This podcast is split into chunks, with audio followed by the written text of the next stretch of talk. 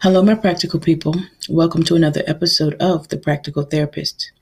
Today, I will talk about how you, as a parent, can help your child make certain sounds at home using everyday practical and accessible materials based upon the child's age.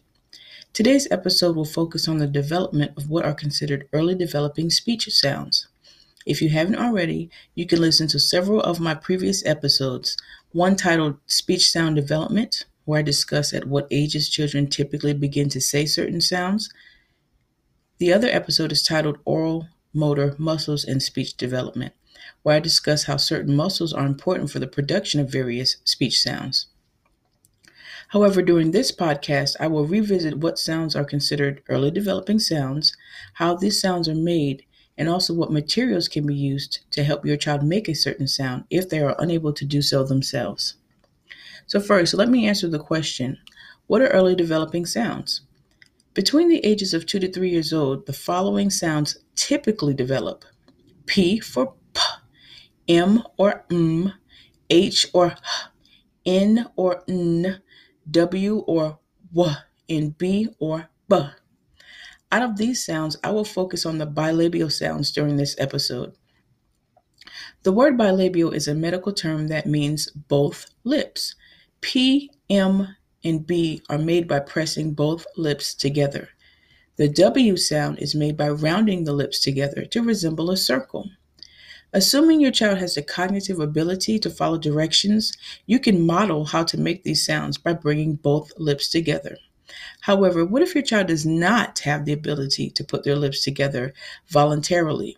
For example, due to the inability to follow directions or because of a neurological or motor difficulty such as cerebral palsy or Down syndrome. In my years of practice, I have found certain sticky food items helpful to facilitate lip closure and lip rounding for the P, B, M, and W sounds.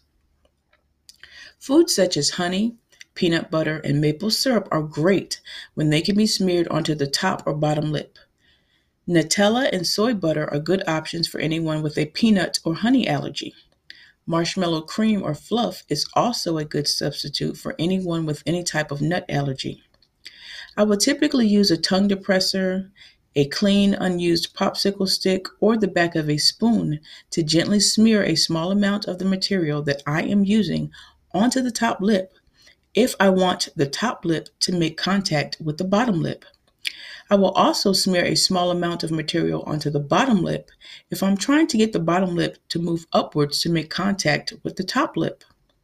From a textural standpoint, the stickiness of a substance, such as honey or peanut butter, will almost automatically make a person want to bring their lips together to clear or clean their lips or to bring their lips together to try and get the food into their mouth. When I first address these speech sounds, I will perform this technique on myself. Luckily, I don't have any allergies to any of the foods I mentioned. And I'll also say the mmm sound as I am cleaning my lips. That way, I sneak in some additional practice with the M sound.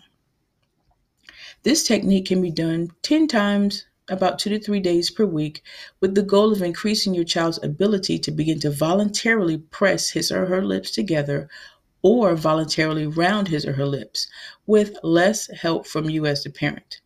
However, the ultimate goal is to have your child practice repeating the sounds that you make when using the different food items, just as in the example I gave of saying mmm for the M sound.